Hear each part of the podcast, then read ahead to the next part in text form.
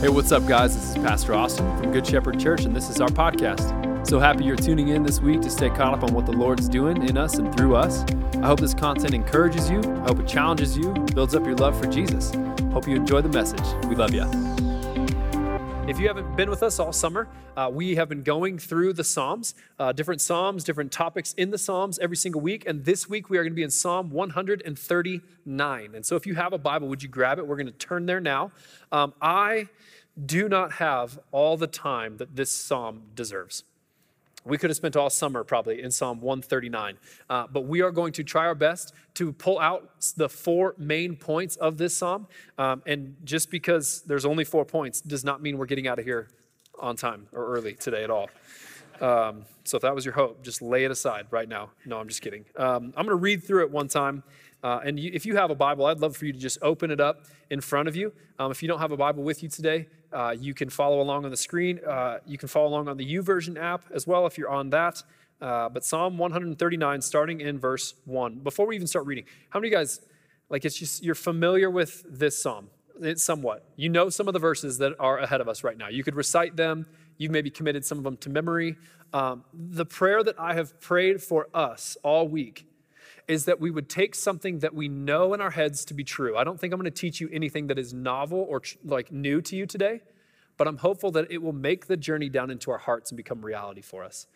There is a 12 inch journey that has to happen every single week when we open up the Word of God. And that is not just to stuff our head full of knowledge and know a lot of Christian things, but that we'd actually believe them and operate out of them in our heart. And so that's the mission for today. Psalm 139, verse 1. O Lord, you have searched me and known me. You know when I sit down and when I rise up. You discern my thoughts from afar. You search out my path and my lying down. You are acquainted with all of my ways. Even before a word is on my tongue, behold, O Lord, you know it altogether. You hem me in behind me and before me. You lay your hand upon me. Such knowledge is too wonderful for me. It is so high I cannot attain it. Where shall I go from your spirit? Or where, where shall I flee from your presence? If I ascend to heaven, you're there. If I make my bed in Sheol, you're there. If I take the wings of the morning and dwell in the outermost parts of the sea, even there your hand shall lead me, and your right hand shall hold me. If I say, Surely the darkness shall cover me, and the light about me be night, even the darkness is not dark to you. The night is as bright as the day, for darkness is as light with you. For you formed my inward parts, you knitted me together in my mother's womb. I praise you, for I am fearfully and wonderfully made. Wonderful are your works. My soul knows it very well. My frame was not hidden from you when I was being made in secret, intricately woven in the depths of the earth. Your eyes saw my unformed substance. In your book were written, every one of them, the days that were formed for me, when as yet there was none of them. How precious to me are your thoughts, O God. How vast is the sum of them. If I would count them, they are more than the sand. I awake, and I'm still with you. Oh, that you would slay the wicked, O God. O men of blood, depart from me. They speak against you with malicious intent. Your enemies take your name in vain. Do I not hate those who hate you, O Lord? And do I not loathe those who rise up against you? I hate them with complete hatred. I count them my enemies. Search me, O God, and know my heart. Try me and know my thoughts, and see if there be any grievous way in me, and lead me in the way everlasting. Holy Spirit, I do just pray that you'd come. Help us see the truth that's in the psalm today. Help us not to just learn more facts about you as we gather in church today, but help your Holy Spirit mark us and shape us. Help us know you more deeply. Jesus, we love you and we want to glorify you in everything that we do. It's in your name we pray. Amen. Psalm 139. Uh, this psalm, like many psalms, or even like many songs that we sing today, actually breaks down into four parts. And so like a lot of the songs we sing, if you notice, it's always like verse one, verse two, verse three, verse four, and they may there may be choruses that we sing in between those. There may be a bridge that we smack in the middle of those things. But usually we're singing about four different moves. Really, a lot of worship songs move with like, I've done something wrong, God, you've forgiven me, reconcile me to yourself, and Lord, heaven's coming someday. Like it just kind of moves in that way. Have you noticed that? I maybe just spoiled some worship songs for you going forward. You'll just see how they go through. David in this psalm moves through four huge thoughts, huge realities. And like I already said, we don't have time to give all of them justice today. But I'd like to just walk through this psalm and show us some things that are hugely important for us to grasp. So, the first thing, part one of this psalm, going through the first six verses, is that God knows me. You could say that for yourself. God knows me. Notice how the first few verses he says, Oh Lord, you've searched me and known me. You know when I sit down and when I rise up. David is saying, You know all the things that I do. You, you know all of my actions. You know all of my behaviors. You, you've discerned my thoughts from afar. He knows what's going on in your head before you even know what's going on in your head. You could, you could say out of this psalm with quite some confidence that God knows you better than you know you. He, he says, uh, you, you, you, even before a word is on my tongue in verse 4, behold, which is like this discovery, right? Lord, you know it already. You know it all together. So God already knows the dumb things that are going to fall out of your mouth that haven't even happened yet. God knows. Here's what's crazy God knows more about you than you know about you. He knows you, and there are parts of you that you can conceal to the world around you. You can conceal your actions to even those who are closest to you. You can hide and you can maneuver in a way where they don't really know everything that you're doing. You can, the thoughts that you have, nobody else has to know about the thoughts that are going through your mind. Maybe you'd confess to somebody that you've been having this thought and you're wanting to do this thing, or I've been thinking this thing, I'm stuck here. But you can conceal your thoughts from the world around you. And the words that you say, can we not say one thing to somebody to their face and then say another thing to somebody another time? And our words can totally contradict themselves. What I'm trying to point at is that we can be deceitful or we can be shady in our dealings with even those that are most intimately close to us in our lives, but you cannot conceal anything from God. God knows you, He knows everything. He doesn't just know everything about you, He knows everything about everything. Right? Yet this psalm is not David getting lost in how God just knows so much about everything. He's getting lost in how God knows so much about him. So he's not getting lost in God's omniscience, is the word. He knows all of these things. He's actually getting lost in the intimacy of God's knowledge about him personally. And that is what leads him in verse 6 to wonder. Remember how we talked about um, how psychologists today are noticing we have an awe deprivation in the culture we live in right now. Well, one of the ways that you can stir up awe, stir up wonder in your own heart, is to marvel at how well God already knows you. But He doesn't just leave us with a knowledge about ourselves, because that altogether wouldn't be helpful. It's actually pretty terrifying, isn't it? God knows everything about me. Let's throw that quote up from J.I. Packer that I skipped first service. So y'all is free for you guys second service. You don't have to pay for it at all. Living becomes an awesome business when you realize that you spend every moment of your life in the sight and company of an all knowing, ever present God. That's from J.I. Packer's book, Knowing God. Fantastic book. So it's not just that God uh, knows us, though. The second verse of this psalm is starting in verse 7. Where shall I go from your spirit? Or where shall I flee from your presence? What we're going to discover in this second section is that God is not just all knowing, but He is also with us. He's also always with us. So David starts by asking a couple questions Where is it that I could possibly go from your spirit? Where could I run from your presence? How could I ever get away from God? And what he's going to do here is he says, If I go up to the heavens, you're there. Now remember, we think of heaven really inappropriately in our modern American uh, Christian context. We think of heaven as like you and me floating uh, as an angel. Maybe we have some wings, maybe a shiny little halo, and we're playing like a harp, right? And, and K-Love is on in the background the whole time. And if not K-Love, at least the instrumental music that is playing in Chick fil A all the time, right? Heaven, the, the new heavens and new earth will not be like that. It will be you and I creating, living, uh, inhabiting this world that you and I are on, but it will be free from the pain and the sting of death and sin. Glorious, okay? Just so that that's one side note, okay?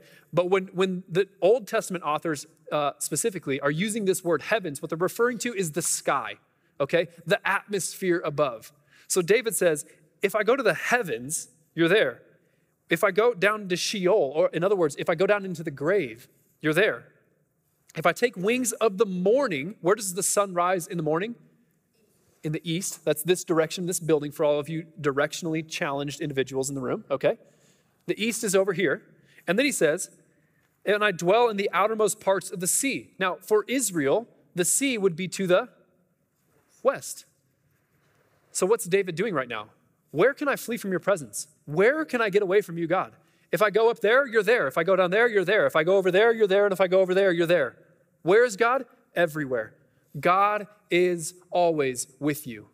He's omnipresent, is this word. That's the big word. If you want to learn some $5 words, I'm just trying to help out your vocabulary today, okay? You can sound smarter, you know, at your dinner tonight with your family if you want to. God is always everywhere.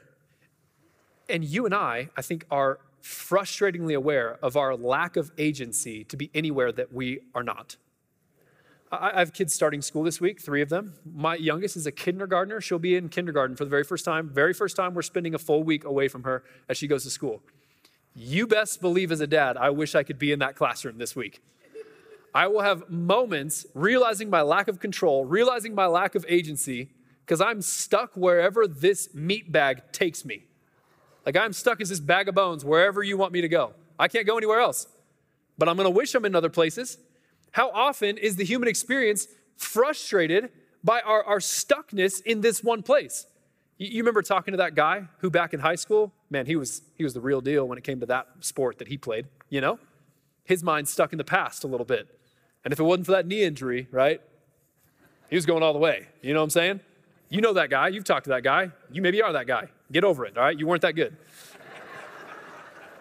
Some of us are stuck in the future. We can't enjoy today because we're so frenetically obsessed about what might happen or this fear or this plan. Is this thing going the right way that it should go? We're, we're, we're frustrated being stuck here. I think that's why we're always on our phones, even when we're in like a gathering with friends and family, people we care about, yet we want to be somewhere we're not, so we're living out someone else's highlight reel. We're going, I wish I was, you know, in Mexico right now. It'd be amazing. And we're frustrated by the fact that we can't be where we're not. God doesn't know what that feels like. God is everywhere. You want, you want to know what's so baffling about God is that he, he doesn't have a future because he's already in the future. You think about that a little bit? He already knows, he knows how this whole thing is going down. The promise that God is with you is one of the greatest promises of all of Scripture. It's that even though he knows you, and he knows the good, and he knows the bad, yet he chooses to be with you also. So God is God is with us God knows us, part three, starting in verse 13. This is where we're going to spend probably the, the bulk of our time. It says, For you formed my inward parts, you knitted me together in my mother's womb. I praise you, for I am fearfully and wonderfully made. So, this is where we will turn to when we start to build out our theology of being pro life as the people of God, right? Being pro life is not a political stance that we choose to take, it is a theology that we're convicted of. And this verse, for those of you who are curious, why are Christians so obsessed with being pro life? Part of it is informed by this verse right here. We believe that God is intricately weaving together human beings and that life begins at conception, not at birth. The other passage that we could point to is, is uh, when Jesus is in utero in Mary, who is the first person to recognize the Messiah? It's an unborn baby leaping in his mother's womb. There, there is life that is beginning here. God is knitting together individuals, image bearers in their mother's womb. I, I, I have so many people that stop me from time to time in this church that are like, Your grandma taught me what, how to macrame. Is that the right word? Did I say it right? I was like, what? What is that?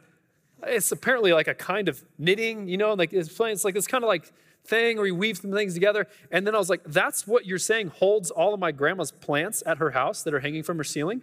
like, yes, that's macrame. I'm like, great. Do you know what careful thought that takes to weave things together just right? Have you watched someone knit something before? Have you watched someone crochet? The thoughtfulness, the care of every stitch, every, every line moving in a specific way. That is how God is forming together babies who are not yet born. In, in Ephesians 2, it says that we are your workmanship, God. We are Christ's workmanship. That word there is, is the same word that we would translate into poetry in English. Poetry doesn't just get slapped together with random words. No, every vowel, every sound matters. And so the challenge that I always say whenever I bring up this point is church, we better not just be pro life every four years. The next year's an election year if you haven't been paying attention. We're gonna, we're gonna have some fun or some anxiety, maybe a little both next year, right? We'll see what's coming, who knows. We better not just be pro life in the way that we vote, we better be pro life in the way that we live. And so I should be caring about life in all forms unborn and born. Vulnerable moms. Yeah, absolutely. That's why like I love ministries like Embrace Grace who wrap around, say, they say, no, we're going to be pro love for these moms who find themselves in a pregnancy and are choosing life. We're going to wrap around them with care and love and a baby shower and discipleship. We're going to show up with food and open arms and a hug. I, I love organizations like Life Choices that we get to partner with. I love getting to work with Life for the Innocent that rescues kids out of trafficking, human trafficking happening in this world today. Like, uh, we cannot just be anti abortion. We have to care about all forms of life the young and the old, the vulnerable and the safe and secure. We, like, being pro life better be something that shows up in the way we spend our time, the way we spend our money, and the way that we pray. It's, it's not just a political stance to take, it is a caring disposition that we have towards fellow image bearers of God. And yet, what I will say is that if you reduce Psalm 139 to only being a stance to take on a political ballot sometime, you will miss the profound beauty in what it's telling you personally that you are an image bearer of God. You are a child of God. For you created my inmost being. You knit me together, God, in my mother's womb. I will praise you because I am fearfully and wonderfully made. Having having adoption or having your sonship, your daughterhood secure in the Lord, I think that is the very base building block that all of Christianity is going to be built on. Otherwise, if you don't start there with your adoption into God's family, His loving, caring kindness for you as a son, as a daughter, if you don't start there, I don't care what kind of theological house you build yourself, it will be janky. Uh, so, 2020 happened, right? And uh, like a lot of you, um, decided to do some home renovation projects. Anybody else? Like 17 trips a day to Home Depot during that time? Yeah, I saw some of you there, actually. Um, Katie and I decided we were going to refinish our basement during that time. And um, my dad is a plumber, which just means he's like handier than me at all sorts of handy stuff, right? Uh, so we we framed our basement out. Uh, it was already kind of roughed in where there was going to be a bathroom down there. And uh, this is a true story. I was learning how to use the big framing nail gun, right? My dad was holding something. He's like, hold it like this, shoot it like that, do it like that. I literally shot a nail right in between his two fingers right here. Uh, not all the way, but like enough of the way. You know what I'm saying? He just ripped it out and he just kept working. My dad's like is a hero. It was totally one of those moments where I was like, my dad could totally beat up your dad, you know? Um, he's awesome. So we're building this basement. We frame it all out, right? You know, my dad recovers from his wounds and his scars and we get to the bathroom, and you know, like when you're in a bathroom or in a place that's gonna have like a lot of water, you can't just use regular drywall, regular sheetrock. You have to use like a green board, or we used concrete board down in the basement, okay? So we're putting up the concrete board, and lo and behold, you know what we found out? The framers, dang framers, didn't frame this bathroom in squarely. The walls were kind of crooked. Only problem was, who are the framers? Me, right? yeah, it was my fault. So we get, you know, we get it cleaned up best we can, and then and then you got to put tile on on top of that. And I like I hate doing tile. I hate it. And and even though we got that concrete board figured out on there, you know what happened with all the tile, right? Like it, it was all sorts of crooked. There's grout that's like, you know, I got grout that's like got to be like an inch thick behind some of those tiles just to make some of the bends in the wall. I'm exaggerating a little to make a point. But you come see the tile, it is not straight, I'll promise you that. And I am aware painfully of every, where every single one of those flaws are, which is why I just don't think I'm to do this kind of work on my own anymore. This is a total side point, but there you go. Here's, my, here's why I'm saying this whole story to you. Is if the framing and the foundation's wrong, it doesn't matter what you build on and it's not to look right.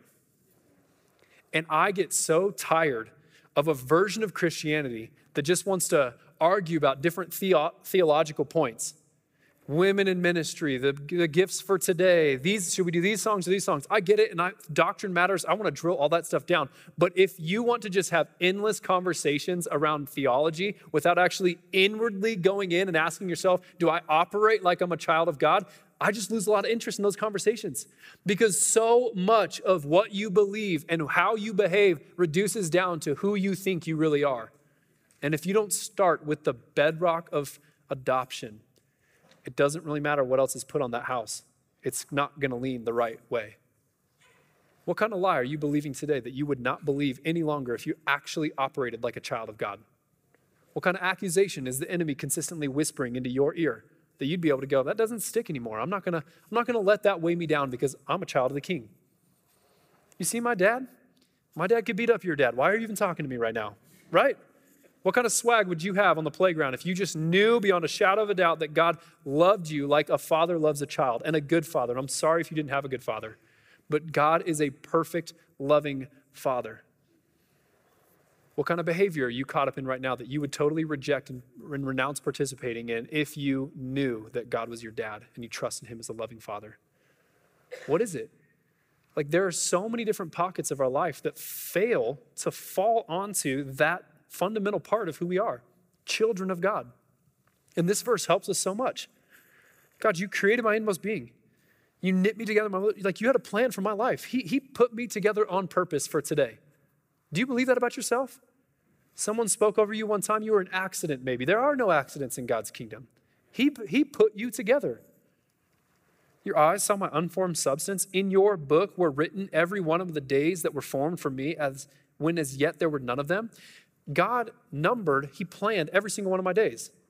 You know what that helps me with? It helps me not just with the building block of adoption, but it helps me now to the building block that all of us need to get to someday is like, God, why am I here? Cool that you made me, but why am I here? What's my purpose in this life? Every single person's purpose in this life is to glorify God in heaven while you enjoy Him as your Father, by the way.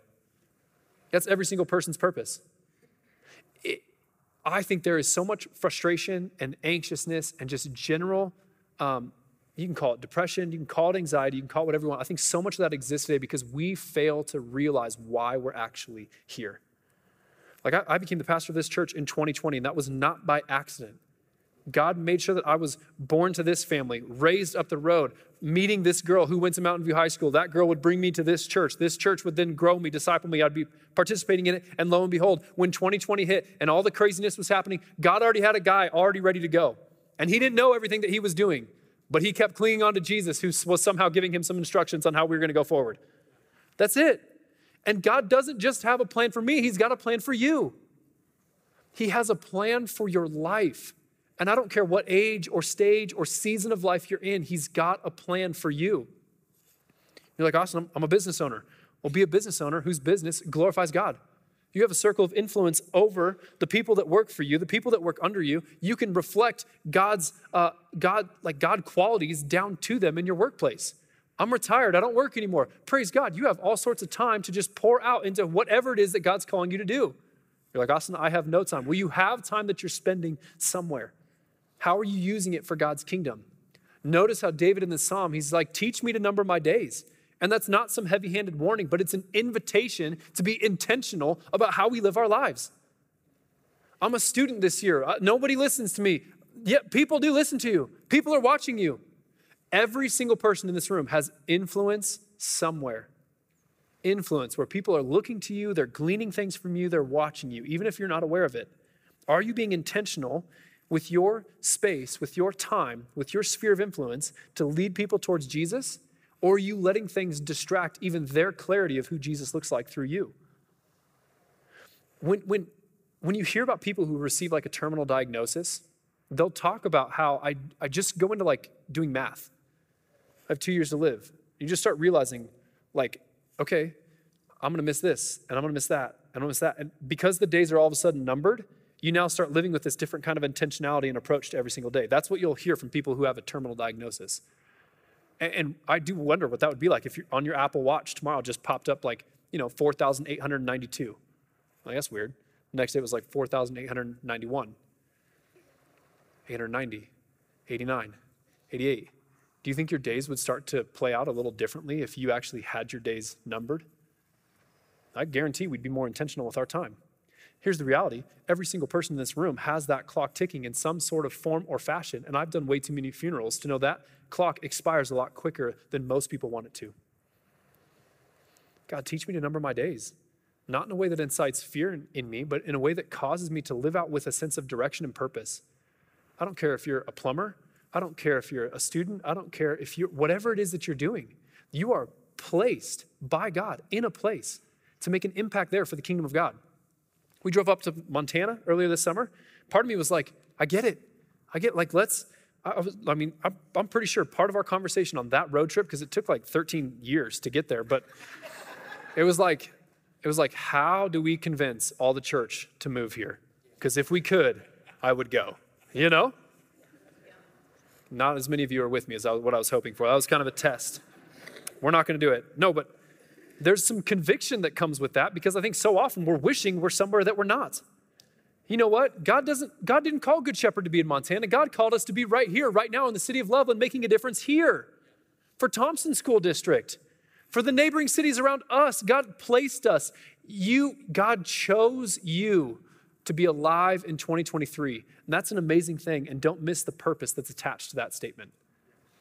You're a child of his. He knows you. He's with you. He created you for today. And so live it out. Live it out for the glory of God. The fourth thing that we'll see is in verse 19 is that God judges rightly. How many of you, just honest moment in church, were reading through the psalm, the first 18 verses, you were kind of tracking with David. You're like, this feels good. All right, God loves me. He's with me. He's for me. He has a plan for me. He's, he, he created me. You can see all that. And then all of a sudden, when we got to verse 19, you're like, what the right turn just happened here, David? right? Verse 19, where it's like, oh, that you would slay the wicked, oh God. Like, how many of you, honestly, like that was like, you're like, that was an abrupt, different direction that I thought we were heading. It is for me. Even still, reading it in front of all of you, I'm like, oh my gosh, David, this is this is tough, dude. Oh, that you would slay the wicked. Don't I hate those who hate you, O Lord? Don't I loathe those who rise up against you? Uh, verse 22 I hate them with complete hatred. That's strong. I count them as my enemies. This is what we're reading is like, it's classified as an imprecatory psalm, where, where, you're praying literally against your enemies. They'll show up in several different places in the Psalms. What do we make of those Psalms? Here's, here's the best that I can reduce it down for you simply in the amount of time that we have. When you're reading through an imprecatory psalm, the, the thing that you should remember is that God does have real enemies who are opposed to him. And, and I know we, we love the saying, love the sinner and hate the sin, but sometimes the psalmist will teach us how to actually pray against the sinful people doing sinful things in this world. It's the only place that I really have to go when I'm, when I'm hearing about like what Life for the Innocent's doing and how they're rescuing kids by the thousands out of sex trafficking and some of the stories that are coming, coming out of it, and it's just horrific. And you can't even almost sit there and just listen to what's happening to these poor children. And it's like, I, I listen to it and I go, God, I, I know you're good, but, but why weren't you good right then? Where was your goodness here? Why weren't you good faster? You saved this kid, but not before this thing happened to them. And I would say if you're just not having that kind of heart to heart honesty with God, then you're actually, you're probably just turning a blind eye to the evil that exists in this world. Because there are some dark, heinous, hurtful, ugly things happening in this world. And at some point, as believers, we have to realize that my agency is limited. I'm not going to be the person that goes over there and makes a difference with this bad leader or this bad uh, way of thinking that exists in this part of the world. And I can't impact it. And so, what do I pray? God, would your justice be done? I mean, you think about life of the innocent. Would your justice be done on behalf of these kids? Oh, that you would slay the wicked who keep doing things like this. That's one way to reconcile the imprecatory Psalms. The other way, I think, is, is you remember, like Psalm 119 says, the sum of God's word is truth. Not some, as in a part, the sum, the total of God's word is truth. And so we have to hold this truth in line with the other truth that Jesus teaches us to love our enemies, to bless those who persecute us. Jesus teaches us that as well. And so when we do have opportunity to recognize that we disagree or that we think someone's an enemy, we think they're doing something wrong, and maybe they're even close enough that we can make a difference in our life. We have to understand how do I love this person the way that Jesus would love them? And that's a that's a tough space to live in as a Christian, isn't it? Because Jesus, Jesus was Jesus at this. He was perfect. You and I will not be. Part of the way that helps me interact with people who completely don't believe what I believe they, they think in a different way, they act in a different way, and I think sometimes even their view of the world or what they're doing in a way, it is harmful to what's happening in front of us. What I have to remember is Ephesians chapter 6. Ephesians chapter 6 says, Our wrestle is not against flesh and blood, right? Ephesians 6, right before the armor of God, we're all familiar with the armor of God, but right before that it says, finally, be strong in the Lord in the strength of his might. Put on the whole armor of God that you may be able to take a stand against the schemes of the devil. For we do not wrestle against flesh and blood, but against the rulers and against the authorities, against the cosmic powers over this present darkness, against the spiritual forces of evil in the heavenly places. We have one enemy, church, and it's Satan. And he is at work in this world. He is living and active. He is, he is harming, he is lying, he is accusing, and he is robbing life from people.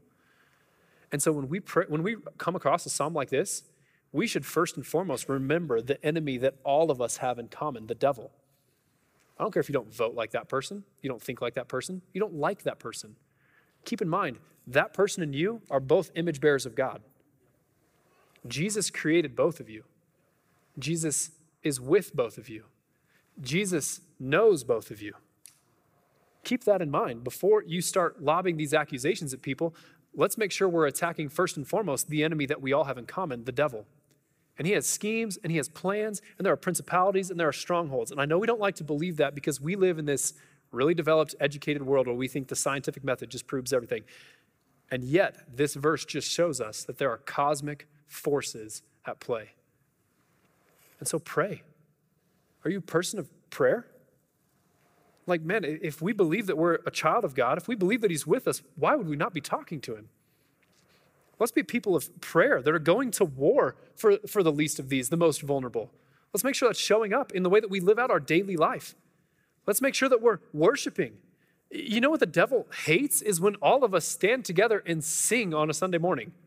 Let's make sure we're singing. Let's making sure that we're warring against in the heavenly battles that are going on right now. Let's make sure we're joining up with the right side as we sing and declare truths about who God is and what he will do. Amen? If you have communion, go ahead and grab your communion cups if they're with you. Even as David ends this psalm, turning his attention towards his enemies, this is something we talk about almost all the time here before we're going to go and turn our focus and our attention towards the mistakes that are out in this world, where should we, where should we start before we do that? In our hearts, in ourselves. And this is how David ends the psalm. He says, God, verse 23, search me, know my heart, try me and know my thoughts, see if there's any grievous way in me. And then he says, and lead me in the way everlasting. Lead me in the way everlasting. When we start to read about God's justice, I hope that each of us are at least somewhat aware that we are on the gracious end of God's justice. We have graciously received his mercy. We've graciously received the righteousness from Jesus. That was not something you and I did or earned, that was something that God gave to us. And we accepted it and we followed after it. That was a gift from the Lord. And so, we, if we're talking about God's justice being done properly, we have to acknowledge that no, God, search me. You, you, you know what's going on in here. I'm not producing good fruit perfectly all the time, are you? Like, as soon as I read this verse, I immediately start to get what's that word? Conviction. You didn't do this right in that meeting. You didn't do this right with your kids. You could have you could have been more patient here. You weren't loving there. You weren't right? Search me, God. Know my heart. And as soon as I start to do that, I'm aware of the justice differential that exists between what Jesus could have done to me and what he has done to me. And that's what communion really is all about, isn't it? It's coming in here today recognizing that what John 10 says. Flip over there if you have it in your Bible. I should have marked it. Here, hold on one sec.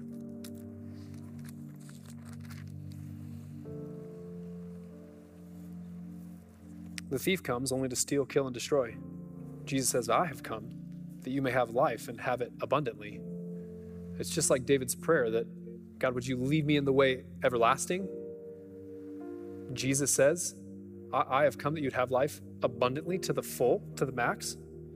I am the good shepherd. The good shepherd lays down his life for the sheep. The good shepherd who knows you, who's with you, who created you, who is justice embodied lays down his life so that justice still happens for our sin. It's just all poured out on the shoulders of Jesus Christ on Calvary's Hill, where he, he in his perfection, took the judgment that you and I deserved so that we wouldn't have to, so we could stand in righteousness and call God our friend. That's an amazing thing. It's an amazing thing. It goes on to say, I'm the good shepherd in verse 14. I know my own, and my own know me Just as the Father knows me, I know the Father, and I lay down my life for the sheep. I lay down my life for the sheep. And I have other sheep that are not of this fold. I must bring them also.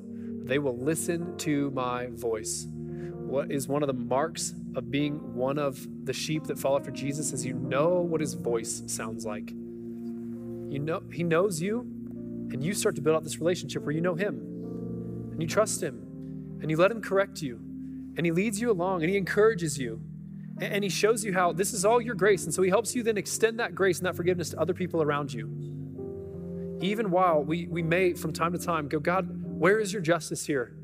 Would it just be a little more evident? Would, would, I, would I just trust and hope that vengeance is mine, declares the Lord, and that he's going to do whatever he's going to do because he's God, and praise God, I'm not. I'm not. And so as we come to communion today, here's the invitation is just to sit for just a moment and to ask that this truth from today would just make that 12 inch journey that's so difficult for so many of us who have been in church a long time. That you know these things. You know He made you. You know He's with you. You know you belong to Him. But is that really what operates first and foremost in your heart? That's the question to explore as we receive communion. God, would you help us see with the eyes of our heart how much you care for us, how much you love us? How specifically and intentionally you made us.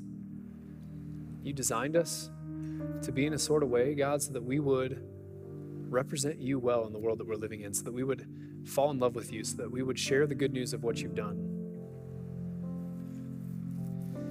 God, it says in Psalm 139 that your thoughts of us outnumber the sand, which is just a mind blowing thing to wrestle with that you care so much for your children, that you're thinking about us always. God, I pray that that would mark us as we walk out of this room today, that we would operate with the posture of beloved child of the King. Would that be who we are as we leave this place? Forgiven, chosen, adopted, loved, clean. In Jesus' name. Amen.